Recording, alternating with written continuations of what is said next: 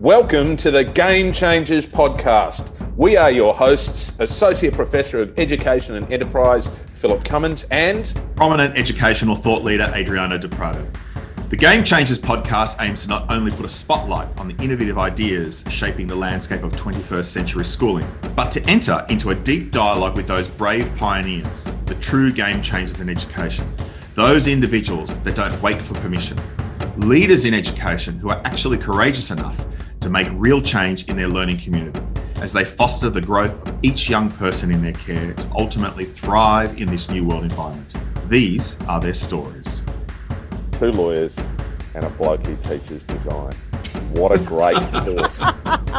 this is going to be madness. Lisa Leong is a broadcaster, author, and facilitator. Her colleague Jacinta Parsons has described her as the triple threat smart and funny and short got a background in intellectual property and technology and wine law. Wow, wine law. But for the last 20 years or so, she's been working in radio in particular.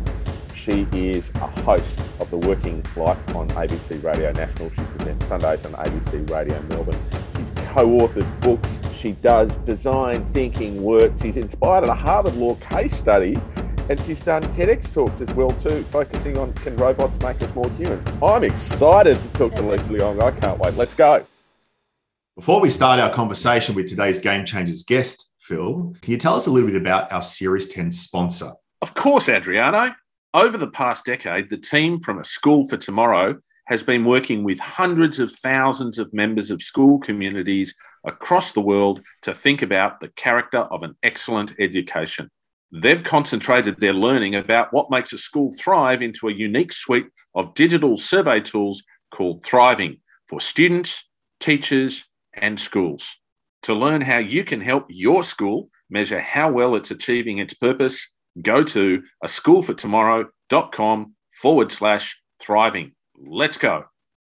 Phil, I'm terribly excited to be with you today. And of course, with our esteemed guests, uh, Phil, how is the People's Democratic Republic of Fitzroy treating you this morning? Well, look, it's you know, it's uh, I'm glad you asked that because I'm sitting here enjoying my triple shot while waiting to talk to the triple threat and I want a big shout out to Rose and Tony White for, for my morning coffee and for bringing my good mood uh, in here every day. We're doing very well here in Fitzroy at the moment, Adriano. How's life over in Sunshine? Uh, mate, it's always glorious. It's always glorious in sunshine. The sun is shining today in sunshine, funnily enough. Anyway, enough of this nonsense. Let's get to the triple threat. Lisa, I'm going to ask you a question that we ask all of our guests uh, at the very beginning of the show. It is tell us a little bit about your story and how you have gotten to where you are today. I did start out as a litigation lawyer, but then discovered that I'm a lover, not a fighter. so that's how I would say that I generally roll. I am a curious person who has always gone outside whatever I was meant to be focusing on and like a bowerbird, bringing it back into the fold. So, just in terms of my vibe, lover, curious, and I love the connection with others. So I've also discovered in my life I don't really like to go alone. And so I tend to hover around other people, get them excited about something, and then create with others. So that's kind of where I'm at and how I vibe. Lisa, I know that you went to, you, have done a law degree at a second rate university like Melbourne instead of a first rate university like Sydney. Um, you've also had a college you know, there, there's a college thing there. I know you're on the, the yeah. board of Ormond College as well too. But you've done a degree at, at AFTRS, at the Australian Film, mm. Television and Radio School, um, specialising in radio. Our producer Oliver, his girlfriend Anastasia, has just graduated from AFTRS in film production. Woo! Woo, indeed. Yeah, go you stars. Can you contrast for me the educational experience of studying at one of the world's finest universities, in all seriousness, Melbourne University, and a technical institution focused very much on industry, such as AFTRS? Oh, here's the thing AFTRS was excellent in terms of the technical side. So, how to present a radio show, how to produce a radio show, how to press the buttons. But actually, the most profound learning that I received at that school was from Steve Ahern, the head of radio at the time, who had a really good understanding that he wasn't just creating um, radio technicians, but he was creating human beings and helping them find their way in the world. Because actually, my course, there were 12 of us, and I was the one of the eldest there at the age of 33. And a lot of them um, were doing radio at a very young age. So our youngest was probably about 19 at the time. What Steve imparted to us is he asked us this question. He said, Who will you be when the on air light switches off? The on air light comes on um, when you're recording. You get, you know, especially in the media, you get known for your personality and what you put out there into the world. And actually, at SAFM in Adelaide, I was known as Lethal Lisa. So that was my persona, and people knew me as Lethal Lisa. But that question was something that I come back to, especially as I'm navigating my career. Who will you be? When that on air light switches off, when you are no longer in that role, because you want to be bigger than your role as a human being. And I just thought that, that was really clever and what a wonderful provocation and challenge. So that was a really interesting thing for me, which is education isn't just about the pushing of the buttons. It's about how you be in the world. And I actually think law and because I did science and law, which is a combined degree, that gave me that sense as well. So um, it's funny. I mean, I think you get that in hindsight, but what an important thing to be learning whilst you're learning your technical skills. Lisa, uh, just listening to your response there to Phil, and then and the one that you had previously to to my question about your story, it struck me that Lisa Leong has a curiosity kind of uh, well, curiosity running through your veins where do you think that first was realized for you? I had quite a stable experience in my early life. So, the same school for 13 years, the same house for that time. And I wonder whether just having a, that sort of home base mm-hmm. meant that I felt like, oh, I can explore, come back, you know, in those early days. So, that's quite formative, isn't it? And that it's safe to do so. And if I stumble, you know, I kind of still feel like I've got that security. And so generally, I feel grounded as a person, which means that I can be brave when I go out. Mm-hmm. I don't have that fear around the unknown. And I certainly am super comfortable with beginner's mind. So I have no shame. I don't really embarrass easily. I have a laugh at myself. I don't take myself seriously. And what it means is that when I try something and I'm a novice, you know, that, fe- that uncomfortable feeling of mm-hmm. I don't know, I'm cool with that. I'm cool with people going, wow, you really don't know. I go, yeah, I know, I don't. I'm not embarrassed by that. And um, I do get excited by other people's passion. So, design thinking, blending that with the law, it was quite early days when I started playing around with, gee, why, why wouldn't design thinking fit with a law service? You know, that seems to fit. Why is, you know, in the early days, why are we not focusing on this? And so I went out and I met lots and lots of people um, at Stanford and the like who are doing design thinking. And then, you know, I was got absorbed in it like a sponge. And then I brought it back and I thought, hey, does anyone else want to play? so yeah. that's where that Harvard case study came about. In your 2017 TED talk, you explored can robots make us more human? And apart from realizing that there is this kind of super small market for rapping lawyers, which I loved, by the way. Um, you, you, shared how you've used design thinking to shape more than 40,000 lawyers' hours spent on unproductive time. I mean, save, save that time, yeah? Some saw the AI revolution as a gift, while others saw it as a threat. How can we double down as more human? Oh, there's so much wrapped in that because it is about that sense of being okay with uncertainty mm-hmm. and possibly disrupting yourself. So, a lot of the time, the fear around change, particularly in those early days, and you know, it's a while ago now, so I do think absolutely things have changed. But in the early days, it was if we ask these questions that our clients have started asking, so the questions are, hey, can this actually be done without a lawyer? so, right, that's pretty scary. It's like, oh, are we're cannibalizing our own service here? I mean, that was the provocation that I was putting out is why wouldn't we stand beside our client and ask these terrifying questions and then maybe, yes, certain services don't exist anymore and we have to think of other ways. But wouldn't you rather do that standing beside your client than getting a phone call one day saying, oh, by the way, that whole area of law, we don't need you anymore? So that was sort of the thinking. But, you know, I can say that very easily, but it's so hard to experience it. And, you know, it's pretty, you know, it's scary. You have to be okay with that. Um, and so, you know, I think that was the thinking behind that TED talk and also the exploration.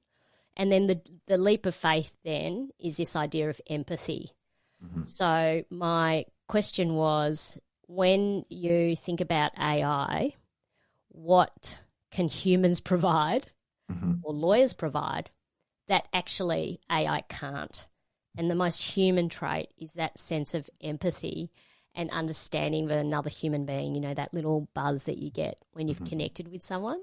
I wanted to tap into that. And lawyers have that absolutely, but it's that you've got to actually sit with unknown when you're asking a question of someone that you genuinely are curious about.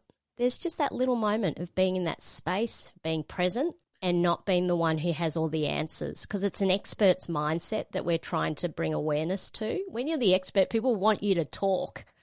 But then how do you hold yourself back from knowing everything because you don't know everything? And so that's that's that other sort of layer of lawyer, expert, scientist, whatever you are. How do you hold that lightly?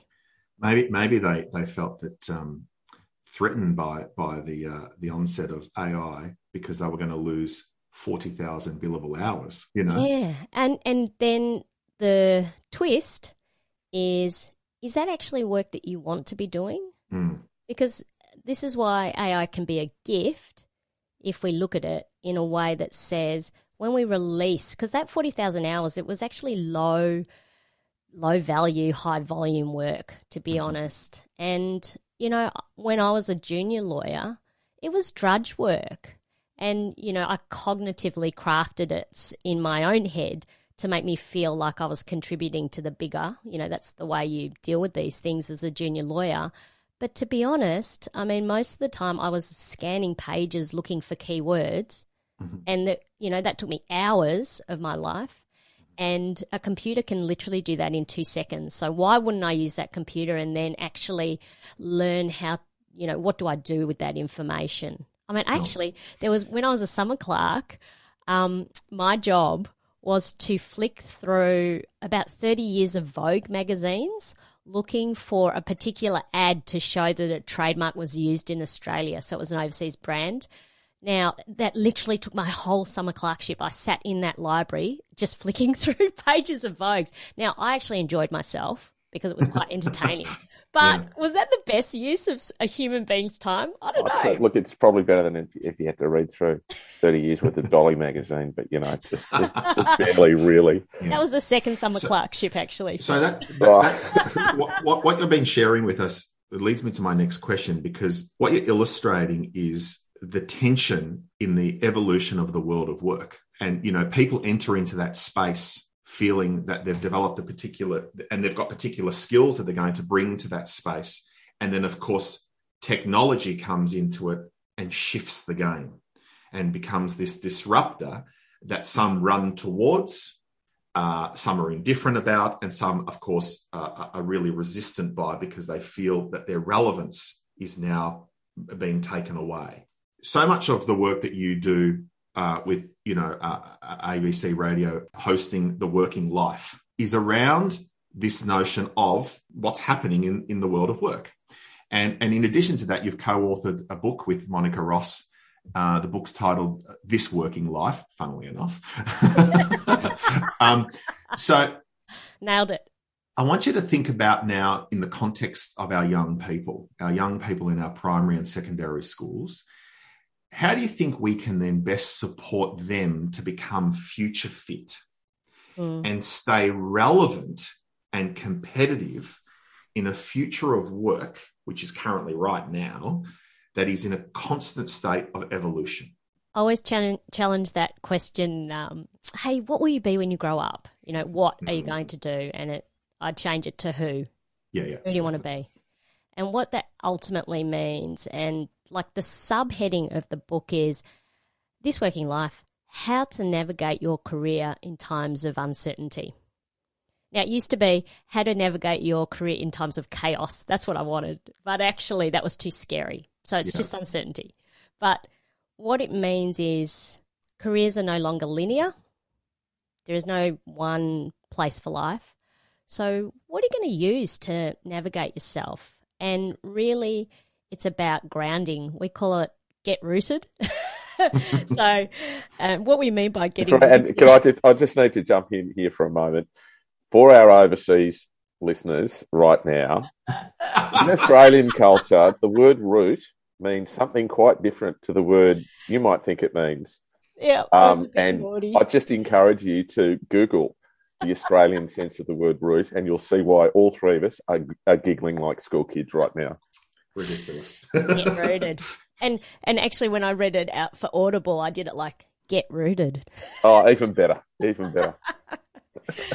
so, what what what do we do when we're grounding ourselves in this way? And I think you know, thinking about things like curiosity, compassion, and courage. Those sort of values. I mean, you can call them values, or you can use that as a philosophy. If you keep them centrally, then you will navigate your career by really always centering yourselves on these values. And I did science and law at university, a combined degree. And the main thing that I learnt in science is every day is lab day. So when you run an experiment on a hypothesis, on a theory, what you're looking for is to test that theory. And if the experiment fails, you don't fail. You're not a failure experiment fails. And in fact, it's more powerful to get a negative result because you know, oh, okay, I'm at the edge here. When you get a positive result, you just got to keep on asking questions because you haven't actually reached the boundary yet. You haven't got there. So I think that mindset is super important because if every day is lab day, then when you get that job and you hate it, when you've recovered from that, and you can say that's data. That's really interesting because what have I bumped up against there in terms of my own self that, you know, it didn't suit me? And then, like a detective, you can find out more. You're going to get closer to that beautiful sense of flow when you're in, you know, doing the job that you love doing. Lisa, I'm listening to you talking. I'm listening to you engaging with with Adriano and tackling some really big questions here, which are fundamentally about the nature of humanity in our times and the type of character that you need to deal with it. So much of the picture of the future that's been presented to us in popular fiction and, or, or, or popular discourse, probably is a better way of putting it now.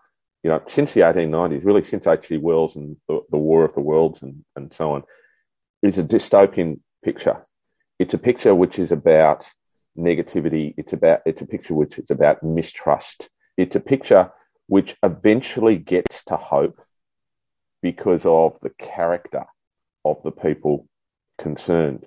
But it's it's it's almost like a now Luddite thing. It's like coming out of the deep, you know, the the deep bowels of the sort of Rousseau and the return to nature in the in the in the nineteenth century. How can we paint a picture of the future for ourselves that involves technology and science and law and the future and everything rushing towards us, which can give us hope rather than the opposition to hope. I have been writing about the second Renaissance with Monique Ross in our book. And what we wanted to paint a picture of was, in a way, let's put our rose coloured glasses on and say that the first Renaissance came out of a dark time when a creative collective of really, really different people, so artisans, musicians, financiers, scientists, came together to create that sense of hope and creativity. And so we're asking, could this possibly be a moment where we have a second renaissance where beautiful things emerge, which is so much bigger and better than anything we could have imagined because we joined forces together. So that's the ray of hope from the emergence from dark times because it can bring us closer together Otto Scharmer from MIT says, you know, in this moment, we can either turn away from or we can turn towards. And we turn towards, he says, by cultivating an open mind, an open heart, and an open will. And that curiosity, compassion, and courage that I spoke of, that's how you turn towards. Okay, so there's a turning towards. There's an openness. There's a there's a courage. There's a compassion. What you're talking about there is character, and, and you're talking about the character. We would regard this as the character for thriving in the new world environment. And in particular, your, your point about courage is is really it's essential. Um, mm. uh, you know, Adriano are, are, are, are working uh, on a book right now, which will be published later this year, and the very end point is all about courage. Mm. All about courage. It's all about how to take the big step up and yep. forward. But when we break down this character, when we break down these qualities that you're talking about, it comes down to a series of competencies or skills mm. yes. that we can use to demonstrate.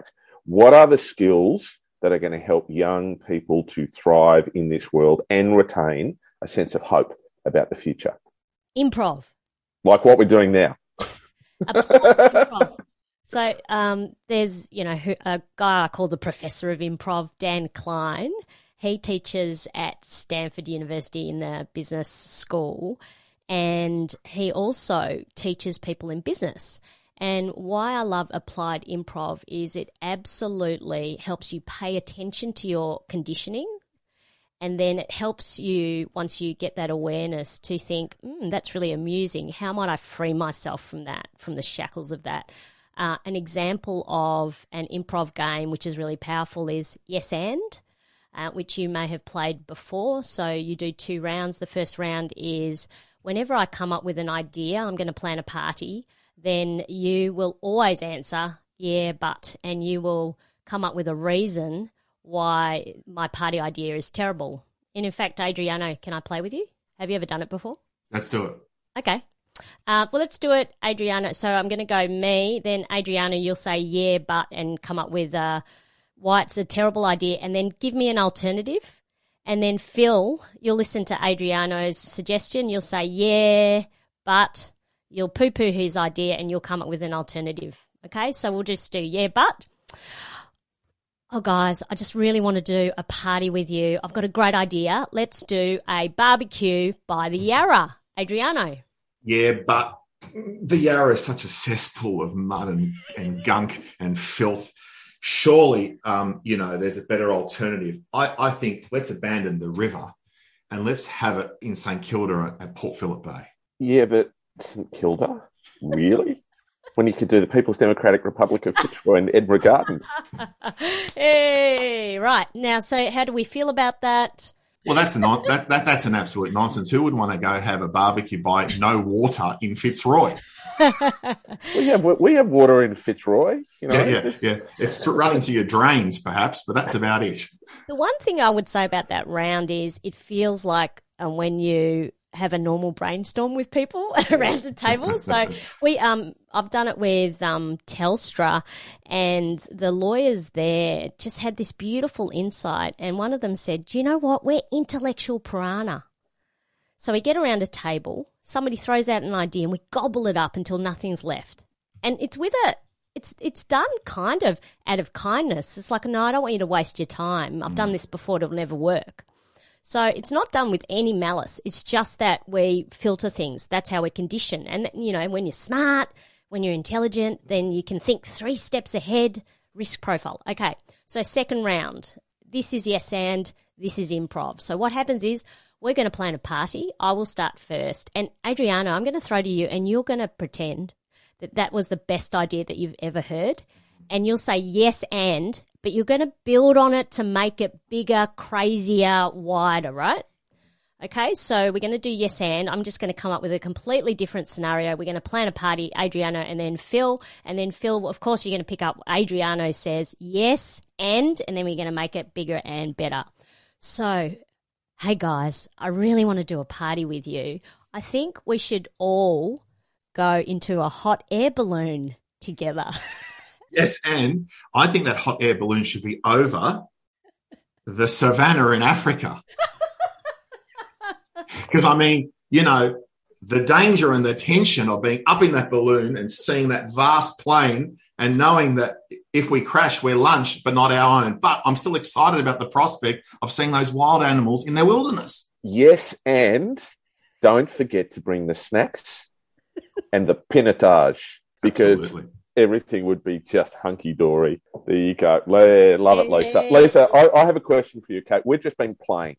Yes. All right, and um, our our our good friend sounds really pretentious saying it about Pasi Sahlberg, but our good friend Pasi Sahlberg, who's leading thinker on on education and schools and school reform around the world, argues passionately for unstructured time and the and the presence of play in the lives of children. Mm. We spend our lives filling up our children's time from the moment they wake up to the moment they fall asleep and leave them no time for play. How can we convince ourselves that we need to play and, and that play is valid and that and, and that we should be encouraging children to play and adults for that matter? Oh yeah, I think everyone. Um, we need that space absolutely. And uh, well, there is a technique that I've been using uh, to encourage that space in my life called time boxing. Have you been? Have you heard of time boxing? Go so on, tell us, tell a, us, Lisa.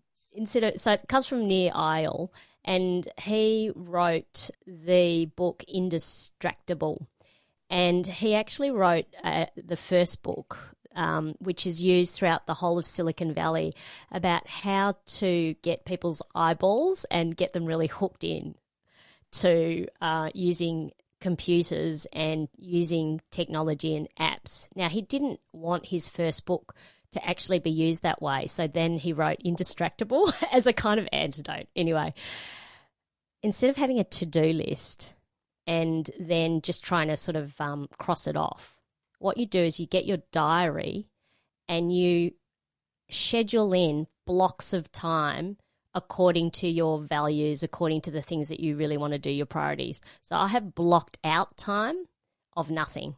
And even though you look at my calendar and it looks frightening because it looks like I've got every hour of the day blocked out, actually, you know, blue means space or, you know, and it could be you put health in there, you put in the playtime, you know, it's for me, it's it's catching up with people who are not in my industry, you know, learning about different things. So you put that in first.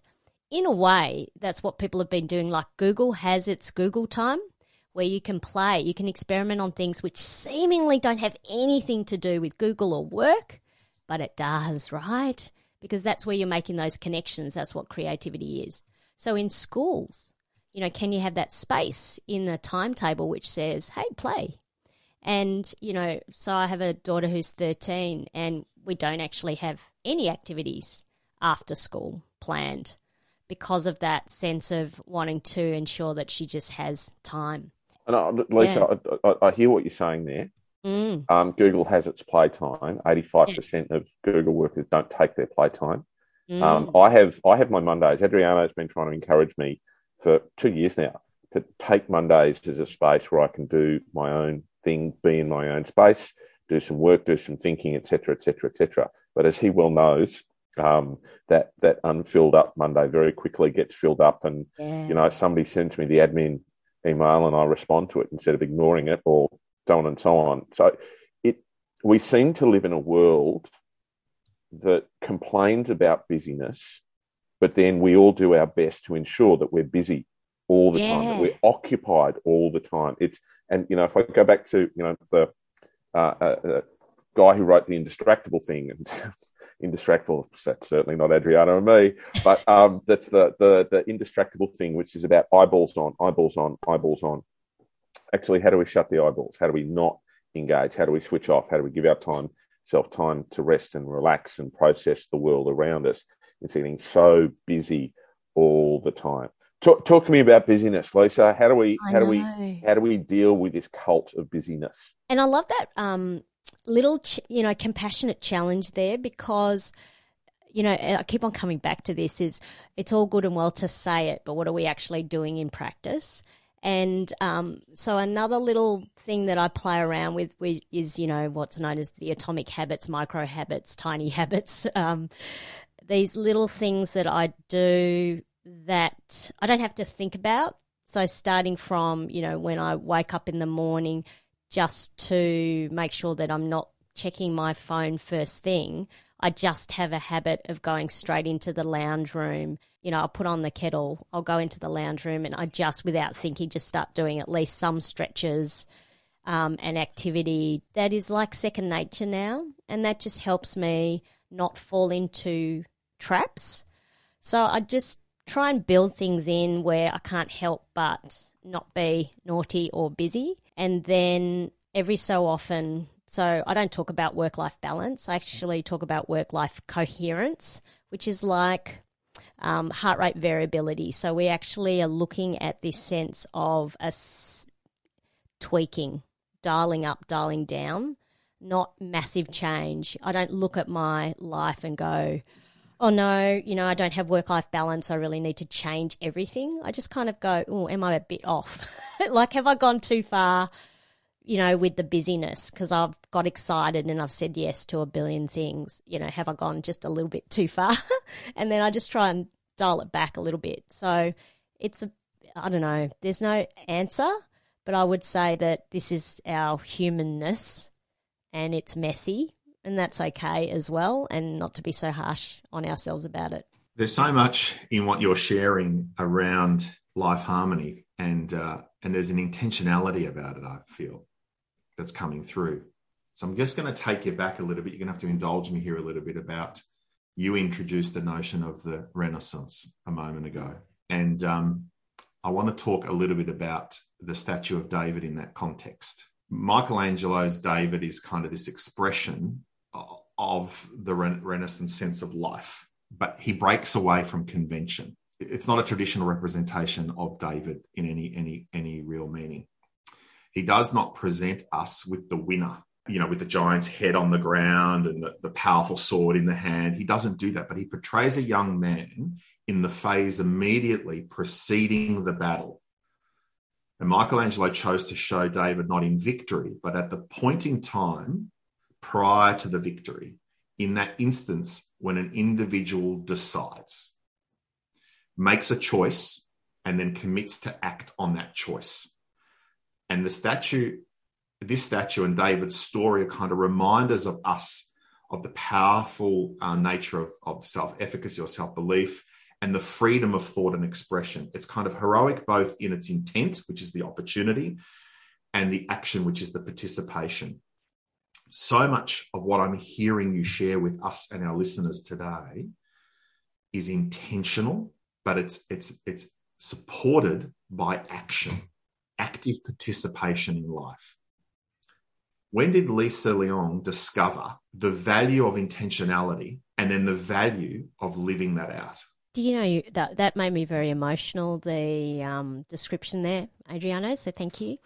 Um, absolutely beautiful. Um, uh, there was a turning point for me when I was working as a lawyer, and I it had taken me to London and I was doing e-commerce law. It was very sexy because you know there was lots of money, internet bubble, uh, and I was flying around uh, with the rollout of interactive digital TV.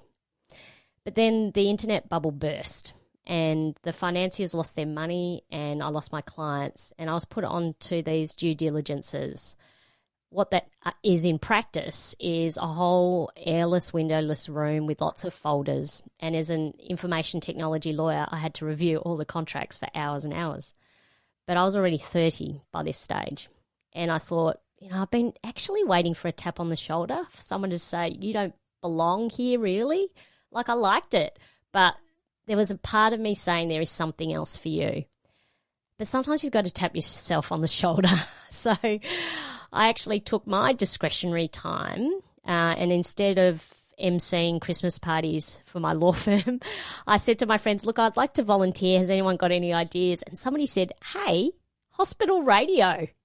What's that? I said. The hospitals are so big in London, they have radio stations broadcasting to the patients. The local one was called Charing Cross Hospital. I volunteered on Monday Night Bingo. I got my flying time up. They trained me and I got my own show. Thursday Night Therapy with Lisa Leong. I interviewed all my friends. I interviewed my friends of friends. The show became really popular, and I don't know whether that was because it was a captive audience, but in this hospital. But I just thought, I want to be a radio presenter. So the moment that I decided that, put my demo tape together, I sent my tape out to about 50 radio stations, and I just got a heap of rejection letters. Now, that I was, I can kind of laugh at it now, but I was so distraught. I was ruminating and I thought, you know, imposter syndrome. It was like, why would they put this bogan accent on London radio? What was I thinking? I'm a lawyer and I am going to be a lawyer. And so the turning point for me was saying, hang on, the people who are making these decisions, the program directors, are really busy. What is the likelihood that they haven't even listened to my demo and they're not actually consciously making a decision? So I found out that the program director for Liberty Radio, the largest AM footprint radio station in the whole of London, also did the breakfast show, and he was there by himself on the weekends. So I took the first train out, and I thought, I'm going to go and meet this guy. Eh, And I just was sleeting, it was freezing. I walked up and I looked at that building and I thought, I've got to press this doorbell. But you know that moment where you're like, what am I doing? And I was scared and I thought, okay, what's the worst that can happen? Lawyer brain. He could call the police. He could answer and be really rude, and then I'd be really sad because that would hurt. Or he just wouldn't answer. I, I listened, he played a song, ding dong. He answered, and I just thought, I've got to do this. Hello, it's Lisa Leong. I'm a radio DJ. Can I make you a cup of coffee this morning? The door buzzed. He let me in. I made the cup of coffee. He said, sit down. And then he talked to me between breaks. I then went home. The next weekend, ding dong. Hi, it's Lisa Leong. I'm here to make you a cup of coffee. He let me in. This time he put me on the air. I was on the air across the whole of London on this brekkie show. And I did it every weekend until he was so sick of me. He gave me my own show on a Sunday And there I was. And that launched my radio career. That's how I got into AFTRS off the back of that demo Right. and all those hours. The character of perseverance. Absolutely. Can, Lisa, Lisa, can I pull some of all of this together? Because at some point we've actually got to talk about schools. Because allegedly that's what we're here for. We're here to talk about a school for tomorrow and all of that sort of stuff. Um, if I if I pull all of this together and I pull together like your wonderful stories, you, you, you, you tell a yarn, you know, spin a yarn really, really well. And it, there's poignancy, there's empathy, there's compassion, there's all that Mm. human connectedness and, and relatedness. As Adriano pointed out there, there's so much we've talked about. There's perseverance, there's improvisation, there's play. Implicit within all of this has been um, collaboration. There's also a structure piece here, you know, there's an analysis piece. Like, you know, you've got to be prepared to define the new rules or work out whether or not the old rules still apply. And so put all these sorts of things together, and we're talking about the character and competency of a person who can thrive in the new world environment. It's a world environment which, as we've said, there's a lot happening. There are you know, very swift advances in technology. There's demographic shifts. There's rapid urbanisation. There's shifts in global and economic power. Not all of this is bad, of course. We're seeing rapid improvement in rates of absolute poverty around the world, and yet that brings its own challenges as well as we see globally the shift towards uh, an increasing middle class and the education that's required around that. We've seen people grapple with resource scarcity and climate change. There's so much going on right now. The old monastic school model is broken. There's a new social contract of education. We would call it today's learning for tomorrow's world. How can we better engage school leaders, school systems, school communities in having the courage and the compassion and the hope to engage with and meet this new social contract for, for education? That's a simple little question at the end of a, a wee chat. uh, and uh, yeah, I was feeling uh, a whole mixture of emotions as you were going through that, that sense of um, overwhelm. and, you know, I mean, even when we were talking about busyness and the amount of things flying around, uh, it, it feels like it's too much at times, doesn't it? And so, in the work that I do, um, I often say, you know, there is no B to B, there's no business to business, it's H to H, human to human. And so, the way I approach things, and particularly change, which is what you're ultimately talking about, is that to understand, you know, maybe using systems thinking, that if you change one part of the system, everything changes. And that one part is you. So, how might we be in the world? And how might we control the thing that we can control, which is our own way of being, and exhibit that? And then something else will change. So the people around us then feel that change in energy and then they change. And so if we understand that, you know, schools are really human beings, and how do we gather the people around us to do something, try something a little bit differently, see what might change, prototype that, you know, have a go. This is the lab, rather than sort of looking at the whole thing and going, I am overwhelmed. I don't know what to do. So Being open to that trial and error. Yeah, I think so. And yeah, then learn from that, right? You've got yeah, to look, it's, it's, but it was interesting that you mentioned that the, the, the, H to H, and yeah. it's and the change is you. Mm. There's a, a requirement there for us in this time of uncertainty to have place for our own introspection on a regular basis and our own evolution. If we're not prepared to be open to our own personal evolution, there is no way known that we can lead then communities to be open to their evolution. Yeah, I think so. I think start you start. So I've got a little um, sideways eight in my head at the moment that's just emerged, and uh, and so the you go through a loop and there's interior, and then the second part of the loop is exterior. So this interior is the introspection, and the exterior is the engagement with other. And I think, you know, if you can see your life as sort of this ebb and flow of, you know, those moments where, yeah, you do actually need to stop, be still. And then you come out and then you're of engaging and creating. And then just make time, though, for the other half. Yeah, that's that inner drive and external expectation. We would call that the wrestling. You spend your life wrestling between mm. the two, and and mm. and the, the, the character and the competency that we talked about earlier, it comes in the wrestling. Um, but if you give up on the wrestling, if you don't engage with it going around, you put your hands up and go, it's just too much. I'm I'm, I'm not doing this. I'm I'm out. Then you can't thrive in the world. But you also need time to stop. You also need time to play. You also need time to relax. Final question for you, Lisa. Phil, Phil, Phil, are we wrestling with other people? Because I'm a very small person, and that, that's no, a really no, scary no, analogy that you're presenting to me there. Look, you know,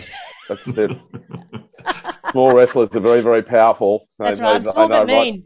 Right, exactly. I'm, I'm and small wrestlers and small dogs as well. Small dogs are very powerful. Um, that's right.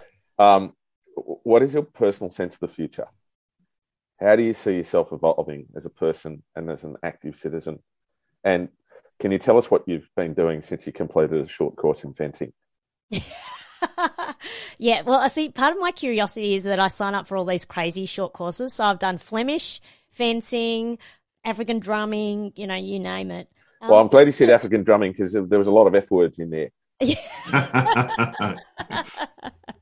Did you wonder where where's she going with this? Yeah. Uh, and, and French, maybe I should say that. I did do French as well. Um, oh, you know, the thing about the future is that I'm a pretty present person. I mean, namely because I've got the world's worst memory, so I tend to be in this moment and then in this moment.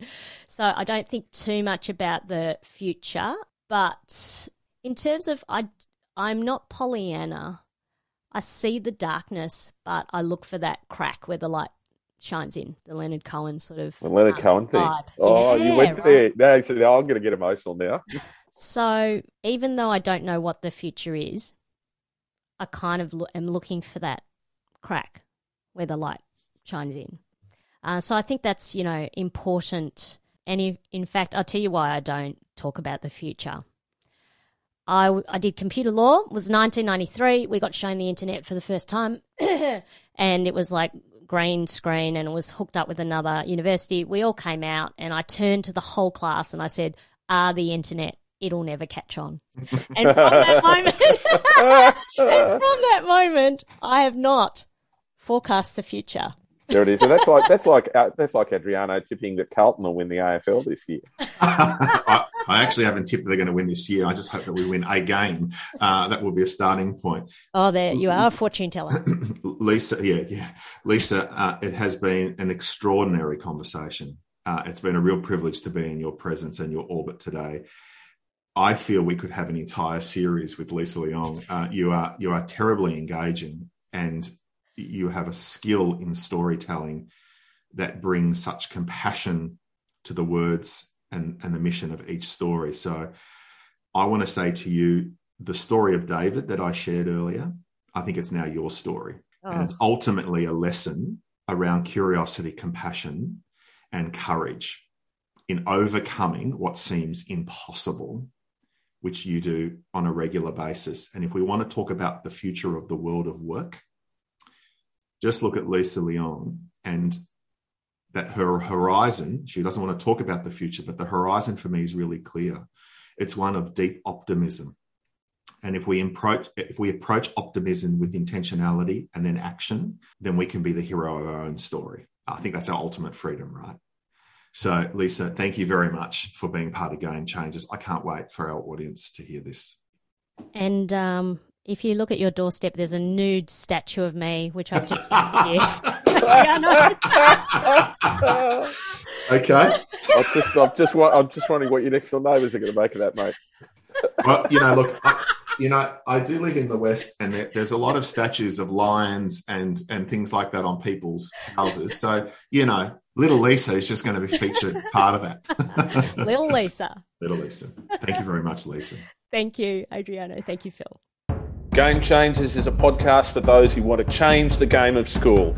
Produced by Oliver Cummins for Orbital Productions and powered by a School for Tomorrow, Game Changers is available on Spotify, Apple Podcasts, Google Play, and SoundCloud. Tell your friends and don't forget to subscribe. Let's go.